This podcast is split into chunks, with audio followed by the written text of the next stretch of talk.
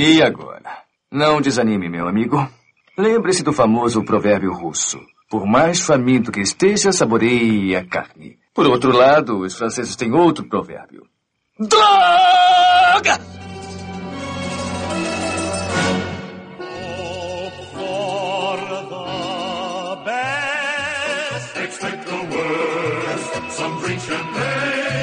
Some die of thirst.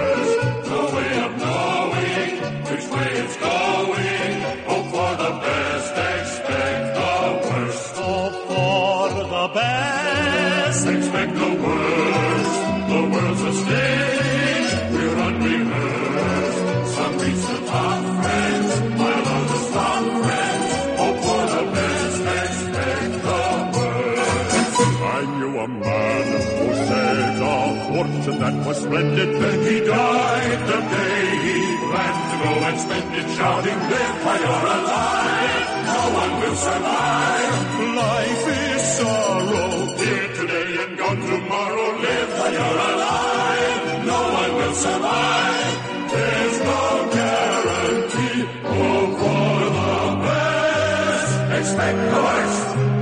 You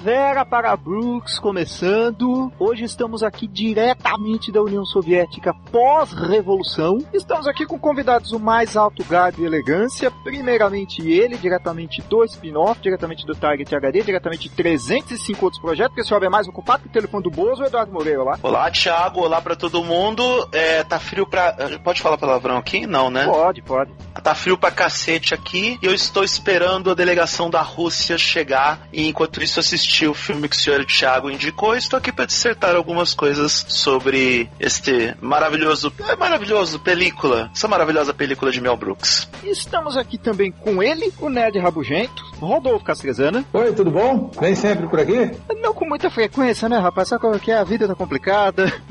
Ó, mas estava falando de frio, o inverno chegou, né? A gente tá falando de Banzar na Rússia ou aquela série da HBO?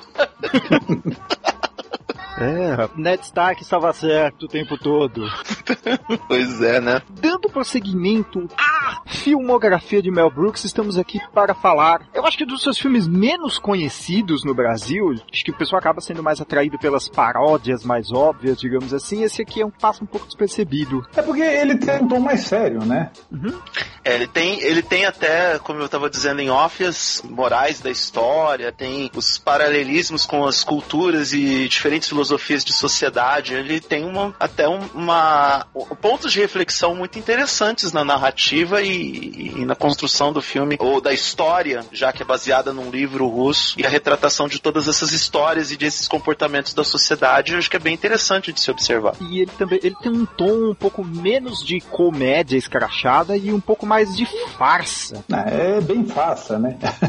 A história é meio, meio aquela coisa de um tentando dar uma enganada no outro. Bazar na Rússia, lançado em 28 de outubro de 1970, título original The 12 Chairs. Aliás, esse título Banzé na Rússia é qualquer coisa, né? É, acho que é a história do, do, padrão SBT de colocar nomes nos filmes, se bem que o SBT não existia na época, né? Porque, eu, eu, salvo minha memória esteja enganada, e o Thiago pode confirmar, o Banzé no Oeste foi lançado antes desse filme, né? É depois, Logo depois é o próximo. Banzé na Rússia é 74? Provavelmente esse 12, 12 Chairs, ele deve ter chegado no Brasil depois do Banzé no Oeste. Ah, com certeza, porque o Banzé no Oeste, o Banzé na Rússia é de 70. Uhum. Aliás, é esse filme, na pesquisa que eu fiz aqui, que esse filme passou na Bandeirantes no Brasil, na década de 80, creio eu. Eu vou ser sincero que eu não me. Eu, o nome Banzé na Rússia me é peculiar, eu reconheço, mas eu acho que esse filme eu não vi na televisão brasileira. Por exemplo,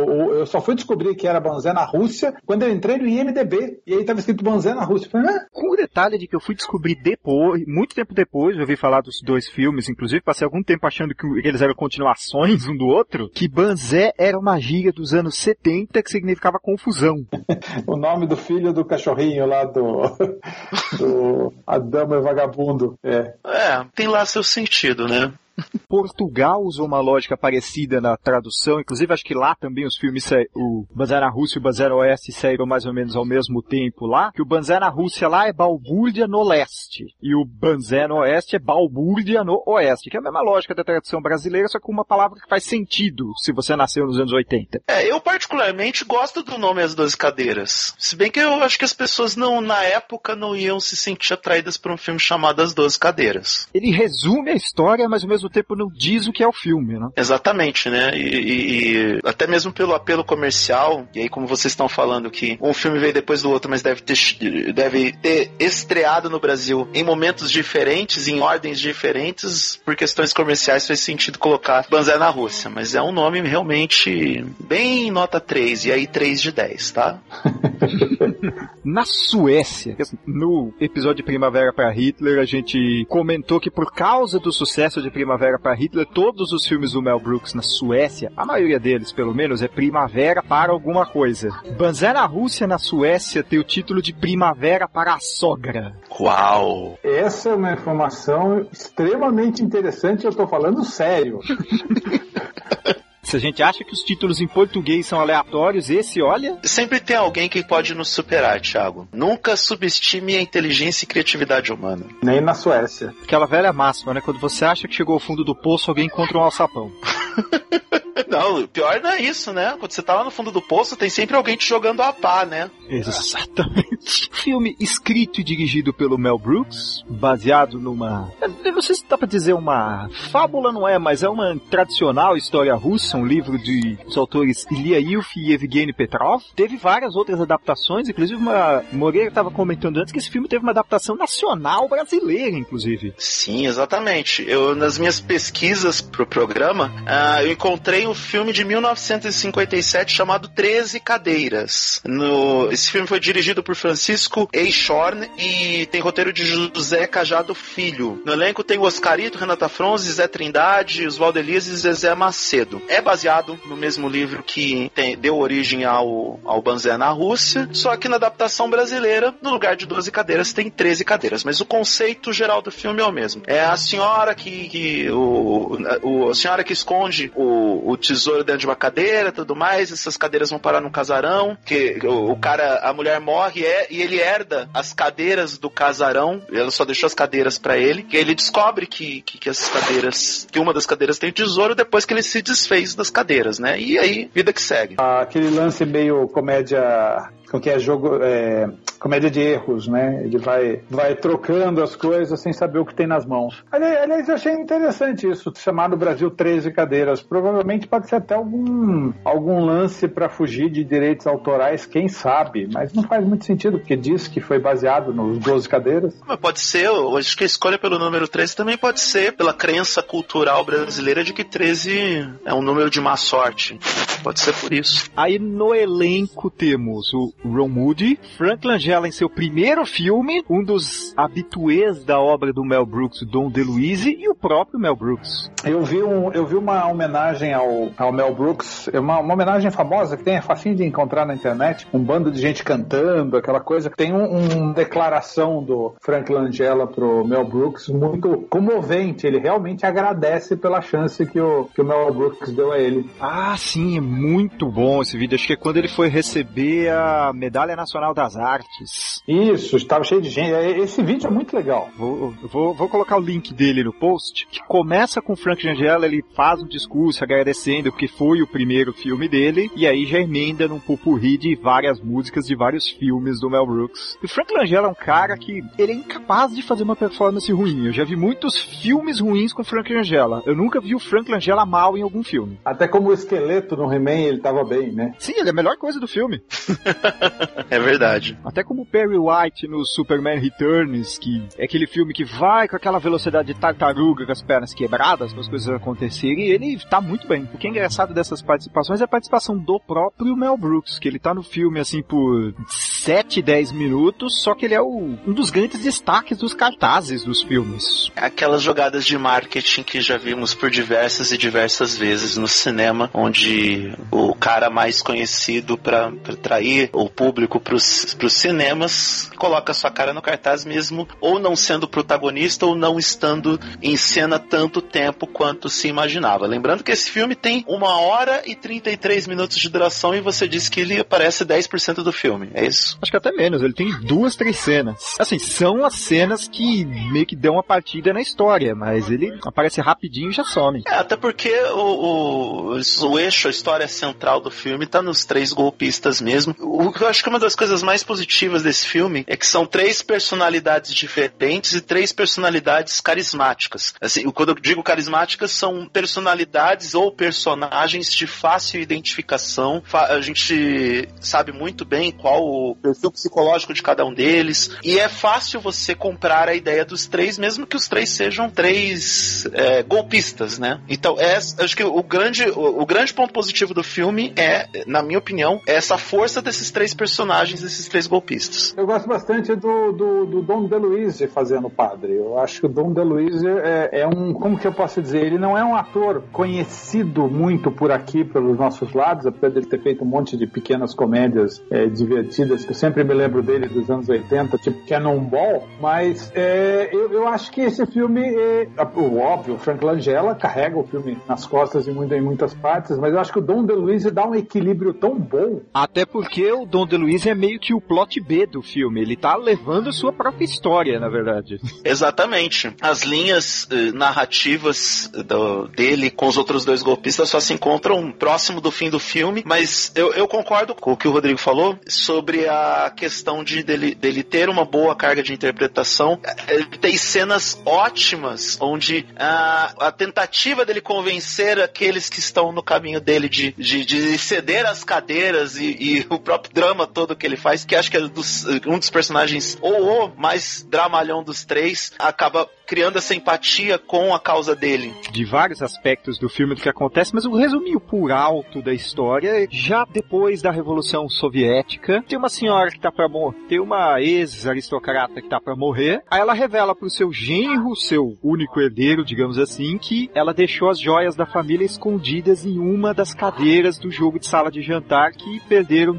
tiveram que deixar para trás quando fugiram da Revolução. E aí nisso juntam esse aristocrata falido agora, trabalhando como burocrata, o padre que ouviu a confissão da mulher e um trapaceiro que meio que cai meio que por acaso lá e saem atravessando a Rússia para descobrir em qual cadeira que tá a fortuna. Uma das coisas que eu acho interessantes nesse filme é a forma como o, o filme ele tem, eu acho que ele tem, como, como vocês mesmos já disseram, ele tem um tom mais sério e ele faz um paralelismo sobre a, a, as críticas sociais, as diversas críticas sociais do passado e que ainda estavam presentes na, naquela época em que o filme foi produzido, que era a década de 70. Eu acho interessante e peculiar mostrar a pobreza que o interior da Rússia vivia em um sistema comunista e como há muito tempo isso acontecia no país em função do regime econômico. Por outro lado, em diversos momentos faz uma crítica sobre a busca capitalista que o norte-americano ou que o mundo consumista e capitalista tem sobre a busca pelo viu metal. É claro que os personagens são russos, mas mas o perfil de ganância daqueles três golpistas é típico do capitalista norte-americano. As cenas de jogar as moedas enquanto o cara tá fingindo epilepsia é, é uma espécie de crítica, na minha opinião, ao, Boa, ao cons... adoro essa cena. Pois é, é uma cena muito divertida, porque a- a- ali o, o aspecto bem humorado do filme de, de mostrar, olha, eles são golpistas mesmo, e os golpistas fazem coisas engraçadas. É bem presente, mas eu faço uma leitura também da, da- dessa coisa de, de, de fazer a crítica ao que o, o consumismo e o capitalismo também pode oferecer. Ao mesmo tempo faz um contraste com a sociedade da época que vivia num regime comunista, e ainda assim, diante daquela cena da pessoa sofrendo, eles se, se sentiam solidariedade e acabavam jogando as moedas no cara para poder ajudar o cara. E esses contrastes eu acho muito interessantes no filme. Uma coisa que eu reparei revendo hoje, um pouco antes de gravar, é que assim, façam praticamente o filme inteiro juntos o Hippolyte, que é o, o aristocrata falido, e o golpista, o Frank Langella, que é o, que é o golpista de carreira, digamos assim. A gente encontra ele, ele tá com tapa-olho, com uma perna falsa, fingindo que foi ferido na revolução, aí ele ganha um dinheirinho, vê uma mulher bonita, ele já larga tudo e vai atrás dela. Mas se você reparar ao longo do filme inteiro, toda vez que eles precisam fazer alguma coisa, é o Ostap que dá ideia, é o Ostap que age, até nas coisinhas mais banais, tipo escalar uma parede, o Hipólito é tipo, faz pra mim, sabe? O Ostap, de certa maneira, ele, eu, eu vi isso numa crítica e eu concordo. Ele é uma espécie de Jack Sparrow, né? Só que sem aquele, aquela coisa caricata. Ele, ele, ele é o golpista que tá ali, que tá sempre atrás de alguma coisa, que tem sempre uma jogadinha. É até um estereótipo, não sei se chega a ser um estereótipo, é aquele tipão do vigarista profissional. Que é aquela coisa, ele dá, ele dá os golpes, tá em cima das mulheres. Aí, agora o Hipólito é aquele cara que acabou arranjando emprego burocrático lá, porque foi o que sobrou, digamos assim. Inclusive tem a cena que ele vai se despedir da sogra, ele tá com carimbo na mão ainda. Você acha que ele, ele põe a mão assim na bochecha dela, você acha que ele tá com um anel grande. Só que ele tira a bochecha da mulher tá carimbada, você pensa que era um carimbo. Que eles são tão rápido no trabalho com seu carimbo na mão. Ainda, ainda decretou o fim da, da pobre senhora, né? Cancelada. O, o papel do Hipólito era pra ser do Gene Wilder. Só que aí o Gene Wilder disse que queria interpretar o Ostap, só que o Brooks falou, não, não, não combina com você, porque tem que ser um cara diabolicamente atraente. A Gene Wilder desistiu. Aliás, aliás, falando em diabolicamente atraente e Gene Wilder, é, sexta-feira tava passando aquela mulher de vermelho, a dama de vermelho. Ele não é, é diabolicamente atraente nem ferrando. Ele até brincou depois, eh, não, não ficou ofendido pela negativa do Mel Brooks, mas ele resolveu não trabalhar no filme. Quem também quase fez esse filme, que ia ser o Padre Fyodor, era o Peter Sellers. Aliás, o Peter Sellers, um monte de história dele quase fazendo o filme com o Mel Brooks, só que ele desiste na última hora, o estúdio não quer pagar. Ah, uma curiosidade boa aqui. Bem no comecinho do filme, quando o Ostap tá indo no primeiro escritório que eles vão, o departamento de habitação, ele passa por uma, por uma esquina que tem dois nomes de placa de rua, os dois manchados. Que um tá Kizar Nicolau II, aí tá um X em cima, aí tá a rua Marx, Engels, Lenin e Trotsky riscado. Tem mais pro final, tem uma outra. Eu não lembro os nomes exatamente, mas tem uma outra parte que eles chegam numa cidade do interior ali que tá um nome riscado e tem um nome novo embaixo. Aliás, isso devia acontecer mesmo, né? Acontecia bastante. Isso devia acontecer mesmo, essa história da Revolução Russa aí, que trocava tudo o tempo todo. Devia ser uma beleza isso. Acontece até hoje, na verdade. Parece que tem cidade que o pessoal tá fazendo petição pra voltar o nome. Pré-revolução.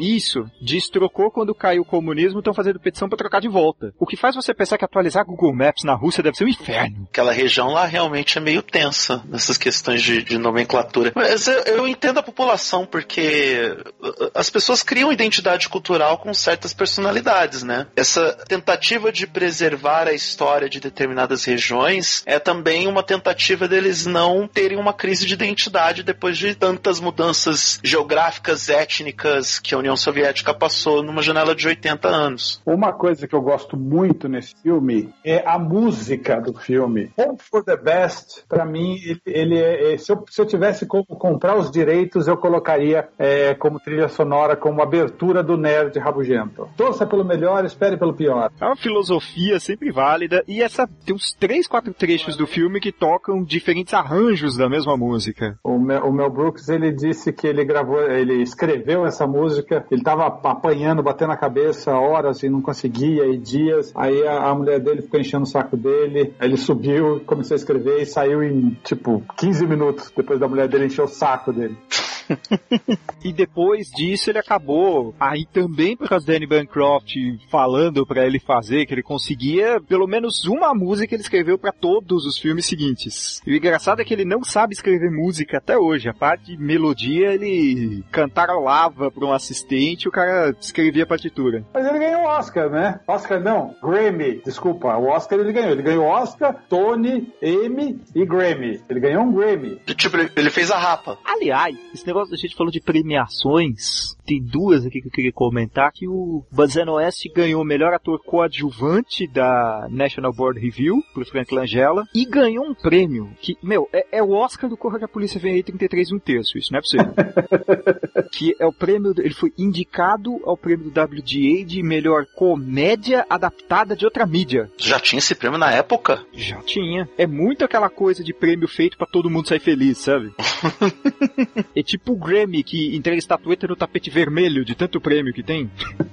Ah, mas até aí normal, né? Porque o, o- o Grammy, como por ser uma- um prêmio da indústria fonográfica, que tem categoria até pra contador de piada, né? Até aí normal, aceitável, né? Pior, né? Tem, tem premiação pior de um certo canal que foi um dia canal de música, que não entrega mais prêmio pra determinados estilos musicais, porque não considera mais relevante. Aí anuncia no site, depois que acabou. Manda pelo correio. Não, não, é, tipo isso, né? Nem, nem vou publicar no Twitter pra dizer que, que a banda ganhou, né? Manda pelo correio. E uma outra curiosidade aqui é que eles repetem ao longo de todo o filme que as cadeiras em questão que eles estão procurando foram feitas pelo Hambs de Londres. No livro original, as cadeiras foram feitas por um marceneiro chamado Heinrich Gambs. Acho que mudaram o nome por causa do direito autoral também. E que fazia realmente mobília para os nobres russos, inclusive para o Czar lá desde a virada do século XIX. É, a gente tem que lembrar que, que os filmes que estamos citando, tanto a versão brasileira quanto a do Mel Brooks, são adaptações, né? Adaptações da história original. Por isso, muito provavelmente não poderia usar todos os nomes envolvidos, até porque tem o lance da questão do- dos, dos direitos de autor. Recentemente, o Ryan Murphy se ferrou com o Field porque colocou lá o nome de uma, de uma empregada, acho que a mulher estava viva, né? E a mulher tá processando o Ryan Murphy por uso indevido de imagem. Tem alguma coisa assim na, na música do Hope for the Best. É, é, deixa eu achar a letra aqui. Acho que é no final, né, que ele fala You could be Tolstoy or Fanny Hurst. Isso, Fanny Hurst era uma atriz tosquíssima, e aí ele põe isso na música. Ou você pode ser alguém muito fodão, ou você pode ser a Fanny Hurst. Tanto que nesse vídeo que a gente falou da homenagem, os dançarinos falam Who quando falam o nome dela. Que já é uma referência que se perdeu. Ou seja, o, o, Mel, o Mel Brooks também gosta de cutucar, né? Sim, claro. Bom, os filmes que ele fez, principalmente nessa época de anos 60 e 70, era muita cutucada. Apesar disso, ele queria fazer uma adaptação fiel, mais fiel do as 12 cadeiras do que as produções anteriores. Como a gente falou, ele tinha muitas adaptações russas, teve até uma adaptação brasileira. Só que ele queria dar um final mais feliz, sabe? Aquele final hollywoodiano, apesar de tudo. Que no final do livro, logo quando eles encontram a última cadeira, que já vão abrir e tal, o Hippolyte mata o Ostap, para não ter que dividir as joias. É, beleza. Só que aquela máxima, né? O personagem se prova tão popular, estilo Sherlock Holmes ou qualquer super-herói basicamente, que os autores ressuscitaram ele para um outro livro depois. Ele fala que levaram ele pro hospital na última hora ele acabou sobrevivendo. Ah, não foi a, a feiticeira lá que jogou as coisas nele, ressuscitou lá no, no Winter's Coming, não? Olha, é possível, viu? Ah, eu, eu, eu não vou polemizar. Eu eu não vou. eu não vou polemizar, não vou polemizar. Ou isso, ou ele fez que nem o Batman e o Capitão América, né? Ele se perdeu no tempo e foi revivendo a própria vida de novo até chegar no presente. Foi muito bizarro porque aconteceu a mesma coisa com os dois quase na mesma época. Bem isso. Até, e realmente não, não caberia no filme esse final, né? É, no, no final eles meio que acabam amiguinhos, uma coisa mais fácil de aceitar, com certeza. Com a esperança de que nós podemos conseguir coisas no futuro juntos. Ó! Eu- É também um momento, aquele final lá que o Hipólito está abraçado com o pedaço que sobrou da cadeira, que ele joga aquilo longe, é muito. É, é o choque de realidade, né? Que como a gente falou, ele, por mais que ele, digamos assim, fosse o herdeiro das joias que estão lá, ele passou o filme inteiro, basicamente, se encostando. Até um pouco antes disso, tem o momento que ele chega no buffet lá do almoço grátis, que ele monta um prato de pedreiro, assim, vai passando na frente de todo mundo, o Osta puxa ele pra ir embora, ele, não, mas eu não peguei aquele pãozinho ali. É a visão de um homem desesperado, que o cara que perdeu tudo e que tá se agarrando à última esperança da vida dele de voltar a ser alguém relevante, baseado num diz que me diz de uma senhora à beira da morte, né? É a prova do desespero de causa de alguém que que tá sem norte da vida. A vida dele tava boa como aristocrata. Vira funcionário Funcionário de cartório. é um burocrata ou, ou- ou que tem que passar pela burocracia do dia a dia e a grande chance dele dele sair da vida insossa que ele tava era correr atrás desse, desse tesouro. E é curioso também como a trajetória dos dois também mostra um pouco, como a gente já apontou, da- da- das tradições culturais, dos contrastes dos soviéticos ou da, da- população que vivia no comunismo, mas também tem alguns toques de, de história, toques de arte, sabe? Alguns lampejos de. sempre relacionado à arte, peças de teatro, obras, grandes obras de, de museu, até mesmo a postura de, de, de- de tradicionalismo do- da, impor- da- beleza das peças, das cadeiras, e de que eram cadeiras com contexto histórico. Então existem alguns toques que enriquecem culturalmente no filme. Mas não é um filme fácil para um público moderno, eu acho. Acho que talvez seja. ah, O, filme já é antigo, de 1970, de 1970, e ele ainda tem uma ambientação numa Rússia de 1920, é, num estilo cinematográfico que talvez não se faça mais hoje. Eu não sei se o público hoje em dia, é, o público normal, o público do, da Marvel, o público da DC, é, conseguiria é, é, é, aceitar esse filme. Eu, eu falo filme do público da Marvel da DC, mas tem um outro público por aí que eu também não sei se conseguiria assistir. Talvez por isso esse filme não seja tão conhecido pelo público em geral. É, ele tem, ele tem uma narrativa, uma narrativa lenta. Eu, eu concordo com você, a estética dele é uma estética já datada. Vo- Você, você assistiu o Violinista no Telhado? Assisti. É a mesma estética, mais ou menos, mais ou menos. Sim, sim. A narrativa do Banzé na Rússia é lenta, ela é mais, ela- ou propositalmente mais lenta, o que nesse caso, na minha opinião, não ajuda muito, porque a história precisava ser um pouco mais ágil, até mesmo pela proposta no que ela se baseia. Ela, ela basicamente é um, um caça-tesouro, um caça-tesouro com três vigaristas. Você espera um pouquinho mais de ação nessa história. Mas já que você falou do público Marvel DC, eles descartariam esse filme nos primeiros 10 minutos. Eles não chegariam na cena do carimbo, por exemplo. Antes do carimbo, eles estavam trocando de canal. Né, Ou olhando pro celular, né? Sim, sim, exatamente. Eu desconfio que nem mesmo os- os- as senhorinhas e senhorinhos iriam gostar desse, do, do Banzé na Rússia hoje. Eu tô falando hoje, porque eu sempre tenho a teoria. Gente, a terceira idade de hoje que saiu de Woodstock, ou que viveu a a época de Woodstock, não compra mais esse tipo de filme de jeito nenhum. Pra se fazer, se, assim, se essa mania que Hollywood tá de refazer tudo, tá não, né? Tem, mas enfim, se fossem fazer um remake desse filme hoje, mesmo que não fossem os irmãos Wayans da vida pegar os direitos, ele teria que ser mais ágil e principalmente ter mais ter muito mais piadas, porque ele não tem um momento, Uma comédia mais pastelão. por mais que ele tenha esses momentos, principalmente quando eles estão nas persegui, eles estão correndo atrás nos prados, assim, correndo atrás das cadeiras, ele tem aqui aquelas cenas meio aceleradas. Eu acho que ele focaria um pouco mais nisso se ele fosse feito hoje. Eu acho que tinha que ser uma comédia de ação, sabe? Tipo, fa- faz um spin-off do Velozes e Furiosos com Vin Diesel, Jason Statham e o Dwayne Johnson, os três vigaristas e Procurando cadeira. É, não precisa nem ter carro. Nova York, espalha as 12 cadeiras por Nova York e deixa. Se gira aí, se gira aí, sai na porrada. Agora eu fiquei imaginando. Porque hoje em dia, hoje em dia, porque os, os remakes e os reboots são feitos pra capitalizar, né? Se você quer capitalizar numa, numa ideia, um dos caminhos mais fáceis pra fazer isso estão nas comédias de ação ou filmes de ação com toques de comédia. Então já já imagino rápido esses três nomes aí fazendo um filme. Ah, vamos perseguir as cadeiras em Nova York. Assim, esse filme, ele não tem aquele grande momento de comédia, aquela, aquela ceninha que você fica vendo no YouTube em loop, sabe? Não tem tipo Moisés deixando a tabuleta de mandamentos cair. É verdade, ele, ele é um filme muito linear.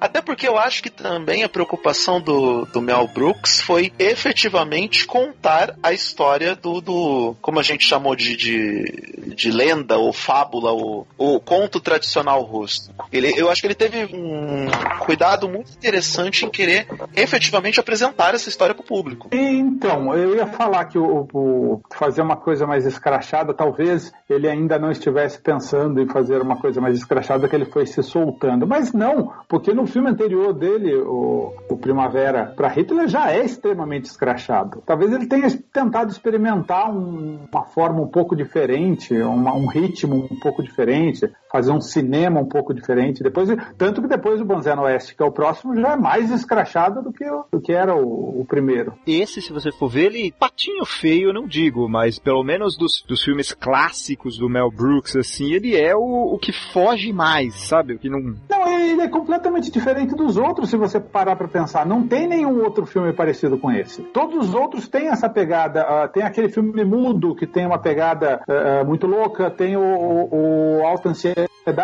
que também tem, é uma brincadeira com Hitchcock, mas muito louca. Tem a História do Mundo, que é muito louca. Você começa a ver, é tudo muito louco no, no, na obra do, do Mel Brooks. Esse filme não é muito louco. O mais parecido com ele, pensando agora, é lá na outra ponta, digamos assim, da filmografia do Mel Brooks, que é o que Droga de Vida. Tem muita semelhança até temática também. Pode ser, pode ser. É por isso que eu acho que, que nesse filme ele quis ter esse cuidado de, de contar a história, que com certeza é uma história que, que ele acreditava, que, ou que ele admirava, ou que ele gostava, e, e apresentar essa história pro, pro público dele. E aí ele não podia sair muito do da curva que ele se propõe, daquilo que ele quer contar, honrando a tradição da lenda russa, para apostar numa comédia mais escrachada ou mais física. Eu acho até compreensível essa decisão, o, o se é que foi assim que ele pensou, levando em consideração a história que ele estava contando. Você acha que só uma outra coisinha engraçada que vale a pena comentar é lá no final do filme já, quando eles já perceberam que já perderam as joias e tudo mais, o vigia do centro de entretenimento onde eles estão fala, vai contar né, como eles penduraram as joias, ele fala que o Kaminsky encontrou, enrascou o pé no assento enquanto pendurava as cortinas. Kaminsky é o sobrenome de nascimento do Mel Brooks. Acho que foi, ah, preciso de um nome que soe meio leste europeu. Vou colocar o meu. A gente tava comentando muito da Rússia, que ele mostra realmente bem o leste europeu, a pobreza do leste europeu principalmente, só que grande parte do filme não foi rodada na Rússia, foi rodada na Iugoslávia. Sim, a maior parte do, do, dos cenários é da Iugoslávia. Inclusive tinha cenas que os figurantes que não falavam inglês erravam a pronúncia de algumas coisas, ficava tão mais engraçado que o Mel Brooks resolveu deixar como tava. a hora que o carinha do sino ia passar lá gritando closing time, closing time. Os caras não entenderam, não entenderam o que era pra falar, falavam cloak by, cloak by. O Mel Brooks deixou assim. Até porque era caro o rolo de filme na época, né? Era caro e tinha o problema que até hoje, acho que na atual Iugoslávia nem tanto, mas até hoje na Rússia é difícil você achar alguém de mais idade que fala inglês. O pessoal não aprendia. Não, a, a Copa do Mundo agora que vai ser na Rússia, o pessoal tá com medo disso, que quase ninguém fala inglês. Eles estão importando voluntários, né? Eles começaram o programa para importar voluntários que falem inglês para auxiliar no, nos jogos. O duro é que os Estados Unidos não vão, né? Então os caras já perdem a grande fonte de interessados, digamos assim. Ah, mas a Inglaterra vai, né? Não que signifique grande coisa. Não vão ganhar mesmo, né? Coisa. Pelo menos pra primeira fase ela vai, né? É, pergunta é, passa da primeira fase? Voltando ao, ao, tema, é obviamente compreensível essa ausência de atores e figurantes que falassem a língua inglesa, até por, por conta do, da, como eu vou dizer, do fechamento cultural que a União Soviética vivia na época e que boa parte do leste europeu também vivia, por conta das questões geopolíticas da época. E essa criatividade que o Mel Brooks teve em lidar com a questão, aproveitando dessa dificuldade para achar uma solução cômica, é que que faz a diferença de um bom diretor para o Michael Bay. Eu lembro uma vez, no lendo no Cracked, que eles falavam que a gente tem o. A gente tem na cabeça que diretores tipo o Michael Bay, o visionário Zack Snyder. Ah, o cara não se importa com o filme, ele tá fazendo qualquer coisa. Não, na verdade ele se importa. O problema é que ele se importa com o filme, não se importa com a história. É tipo, aí, cara, o visual ficou maneiro. Não, é, o Michael Bay já deu provas claras que história é pra quê, né? Pra que enredo, pra que roteirista? Não, sem contar que ele pega pedaços dos filmes antigos e aproveita, né? Reza a lenda que o Transformers 2 foi encomendado basicamente que ele falou, ó, a gente tem essas cenas de luta aqui que não foram aproveitadas do 1, faz uma história em torno delas. Faz uma história em torno delas, não. Editem essas cenas de, na ordem que eu estabeleci e coloca o menino lá, o Shia LaBeouf, pra interpretar qualquer imbecil no filme. Que foi o que ele fez no Transformers 2. E põe a gostosinha pra ninguém prestar atenção na história. Claro, pra atrair o público masculino no filme. Acho que deu, senhores. Vocês querem adicionar mais alguma coisa? Quero adicionar meu voto de protesto contra o senhor Thiago. O que eu fiz dessa vez? Não me, não me chamou pra comentar Banzé no Oeste. Eu estou chamando. Na verdade, foi uma coisa que eu pensei até um pouquinho antes, é que a gente podia repetir a dupla pra Banzano Oeste. O que, que vocês acham? Eu topo. Ah, por mim tudo bem, já que, que eu acabei de descobrir que, o, que pelo menos no Brasil um filme é derivado do outro, é continuação, sei lá, parte 2. Uma Portugal continuação também. errada. Exato, exato, continuação que volta do tempo. Continuação. É que nem o, o Evil Dead. A morte do demônio no Brasil foi a mesma coisa. Sim, verdade.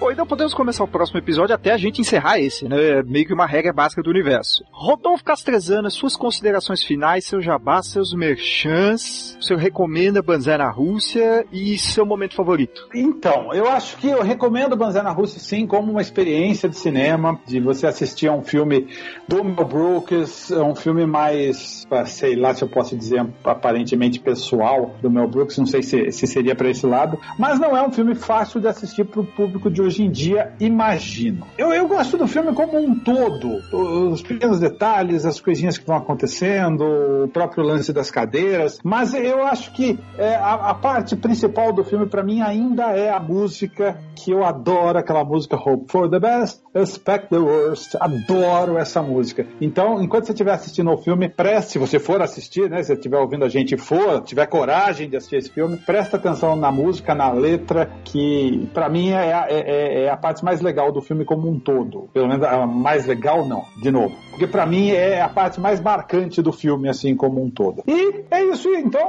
é, o Nerd Rabugento tá lá no YouTube, só entrar no YouTube, procurar Nerd Rabugento e assistir aos meus vídeos. E me mandar dinheiro, se for, se for o caso. Eduardo Moreira, seus jabás, seus merchans, onde as pessoas te encontram na internet e a sua síntese de Banzé na Rússia. Gente, Banzé na Rússia é, vale mesmo como experiência cinematográfica. Eu acho que as novas gerações precisam compreender um pouco do passado do cinema para compreender onde chegamos. O cinema não foi, acredite se quiser, acredite em mim, não foi a Marvel Cinematic Universe nem a DC Entertainment que inventaram o cinema moderno. Não foi. E, e a gente pode observar que, como os diretores, os executores da época ah, construíam as suas histórias, que tem vários pontos muito interessantes sobre eh, mostrar a cultura de um povo, questões morais, questões filosóficas. É claro que a gente não vai ficar raciocinando nesse tempo todo, mas para quem tem a mente um pouco mais aberta, vai pegar esses pontos, vai pegar esses tópicos. E por isso eu recomendo Banzé no Oeste. Agora, se você for aquela pessoa que acha Batman vs Superman o melhor filme de todos os tempos, eu nem vou recomendar porque vai ser uma extraordinária perca de tempo. TargetHD.net sobre tecnologia, spinoff.com.br sobre cinema, séries, música, variedades e o eduardomoreira.com.br, o meu blog pessoal com a minha visão do mundo. É isso. É isso então, gente. Chegamos ao final de mais um Primavera para Brooks. Voltamos com, como já registrado, vocês já viram que já fui intimado ao vivo e já repito o convite a você, ao Castrezana, ao Eduardo Moreira e a você para nos escutar quando voltaremos daqui a duas semanas para comentar Banzé no Oeste. Eu sou o Thiago Andrade, até mais, obrigado pelos peixes e lembre-se, torça pelo melhor, espere pelo pior. Esse é o meu lema de vida.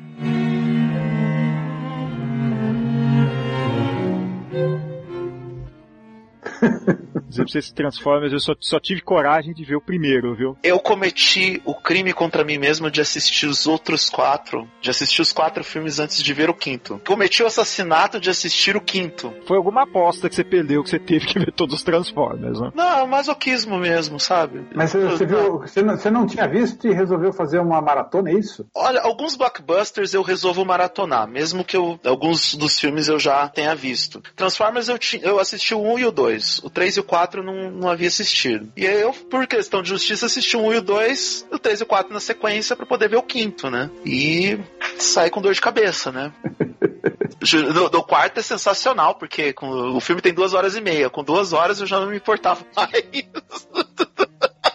Eu tava no Twitter com duas horas de filme. Cara, mas aí é que tá, você fala com duas horas eu já não me importava mais. Eu, eu, eu vou assistir por causa do canal pra comentar essas coisas todas, mas eu confesso pra você que em 15 minutos eu já não me importo mais. Mas é, assim, eu até que fui bravo e resistente. No, no outro, no quinto filme, eu também fui resistente até o ponto lá do Mark Wahlberg defend, se defender de Transformer com uma espada. Aí eu Então, falei, eu- chega, né? Vai ser o Eu- meu. eu- Eu tive que rever esse da espada pra entender a história. É, pois é, né? Porque, sei lá, nada, na- mesmo o, o Mark Wahlberg lá sendo descendente de Excalibur, nem isso justifica, né? Estão falando de um robô gigante, cacete. É, que be- robôs gigantes que mataram o Hitler. Exato. Não, mas pega aí, isso aí eu tenho que corrigir o senhor, porque todo mundo sabe que Hitler morreu no cinema que pegou fogo. Isso aí é fato público e notório. Mas quem tacou fogo foi um, um Transformer que era. Ele, ele virava isqueiro. É um Transformer controlado pelo Capitão América com a ajuda da Mulher Maravilha. Porque os dois também resolveram a Segunda Guerra, né? Não, Mulher Maravilha foi na primeira. Ah, é verdade, Mulher Maravilha foi a Primeira Guerra Eu, Mundial. eu também me confundo com isso o tempo todo. Porque parece que só tem a Segunda Guerra Mundial, né? A primeira é. A Guerra Mundial é tipo Street Fighter, todo mundo acha que começou do 2. Ah, mas veja bem, mas a gente, a gente tem dificuldade de se lembrar de alguma coisa importante da Primeira Guerra Mundial. Se, se, se não é Indiana Jones, a gente nem se lembrar da Primeira Guerra Mundial.